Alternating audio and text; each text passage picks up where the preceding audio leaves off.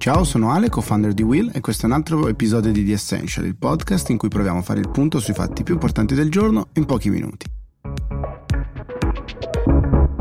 Lo abbiamo ormai capito negli ultimi giorni sempre di più, il coronavirus, l'espansione, la diffusione del coronavirus negli Stati Uniti è fuori dal controllo della pubblica amministrazione e di che se ne dica i dati dimostrano che non sono cresciuti il numero di contagi perché sono aumentati i test, anzi il New York Times ha pubblicato nei giorni scorsi dei dati e dei grafici molto chiari su questo. Da una parte l'amministrazione con la Small Business Administration e il tesoro americano provano a rivendicare la bontà del, e la grandezza, la dimensione degli aiuti che hanno dato, 4 milioni e 9, quasi 5 milioni di prestiti in totale che sono stati dati alle piccole e medie imprese per un totale di 520 miliardi solo negli ultimi tre mesi, ma dall'altra parte se la diffusione a livello sanitario del coronavirus non è sotto controllo, gli aiuti economici possono fare. Tra l'altro oltre 170 mila di questi prestiti, circa 40 miliardi di dollari, sono stati in realtà poi ritornati all'amministrazione pubblica perché alcune aziende, tra cui ad esempio Shake Shack, che è una catena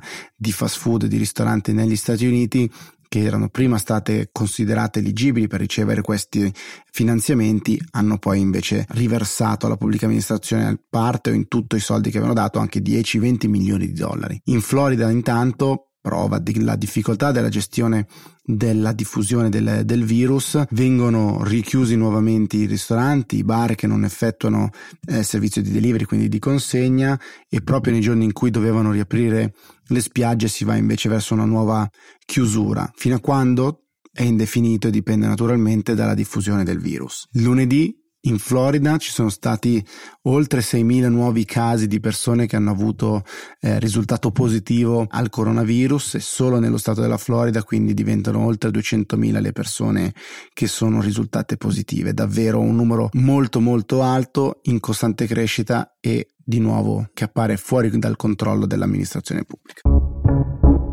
In Europa intanto continuano i preparativi verso il 17-18 di luglio, che come sappiamo sono le date del prossimo importantissimo Consiglio europeo, nel quale si spera di trovare un accordo sul Recovery Fund. Non sarà cosa facile, non è certo scontato riuscirci, ma è l'obiettivo che la Merkel, la cancelliera tedesca, si è data e che ribadirà anche domani, mercoledì, nel suo intervento all'Europarlamento. Infatti dovrà spiegare gli obiettivi del semestre di presidenza tedesca e questo, l'accordo sul Recovery Fund, è il numero uno dei suoi obiettivi. Come ha detto nei giorni scorsi, il mondo guarda che cosa l'Europa sarà in grado di raggiungere nei prossimi mesi. Il presidente Conte intanto continua a tessere la propria tela insieme ai paesi alleati come la Spagna e il Portogallo con una serie di visite a Lisbona e a Madrid per incontrare i capi di Stato e continuare appunto a rafforzare il fronte contro i frugal four, contro i paesi del nord contrari alla misura e alla dimensione del recovery fund. Domani intanto mercoledì sarà la volta di un incontro fra la cancelliera tedesca Ursula von der Leyen, la presidente della commissione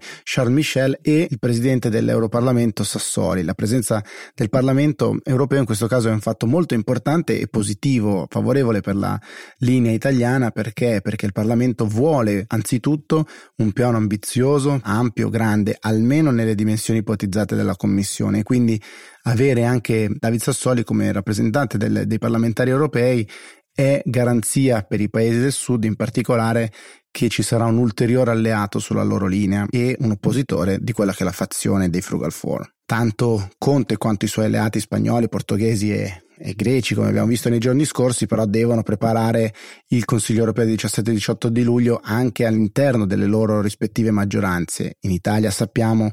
le anime che ci sono all'interno della maggioranza che sostiene questo governo, da una parte il PD e dall'altra il Movimento 5 Stelle, più preoccupato delle condizionalità possibili del MES anche ex post. Infatti la linea di base è quella di nessuna richiesta verso il MES prima di un accordo sul Recovery Fund. Ovviamente Conte dovrà andare in Parlamento prima del Consiglio europeo e sarà un momento importante per la maggioranza. L'ultimo tema di oggi è il mix fra due aspetti che ci stanno interessando particolarmente da diverse settimane. Da una parte la nuova legge ad Hong Kong che limita di molto la libertà di stampa, di parola, di protesta e di aggregazione per così dire e dall'altra parte il ruolo delle piattaforme nella gestione dei contenuti e i rapporti con i governi. Ebbene, Facebook, Google e Twitter infatti hanno dichiarato di sospendere temporaneamente la gestione di tutte le richieste dei dati che dovessero arrivare dalle autorità di Hong Kong per l'accesso ai dati degli utenti. Questo perché si vogliono prendere del tempo, dicono le piattaforme, per studiare in maniera approfondita la nuova legge, anche interpellando, questo è quello che ha detto ad esempio Facebook, diversi esperti di diritti fondamentali, di diritti internazionali dell'uomo. Come sappiamo, queste piattaforme ricevono giornalmente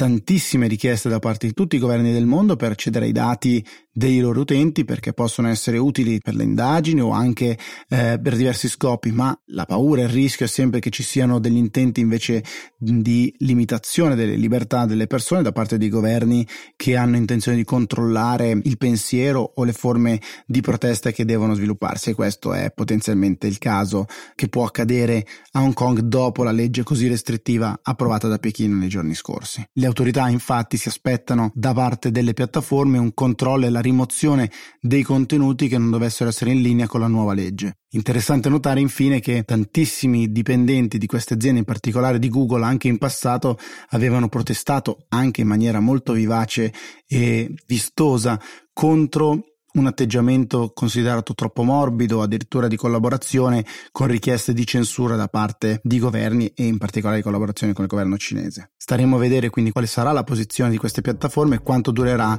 questa temporanea sospensione. Intanto io vi auguro una buona giornata e come sempre vi ringrazio per l'ascolto. A presto e buona giornata.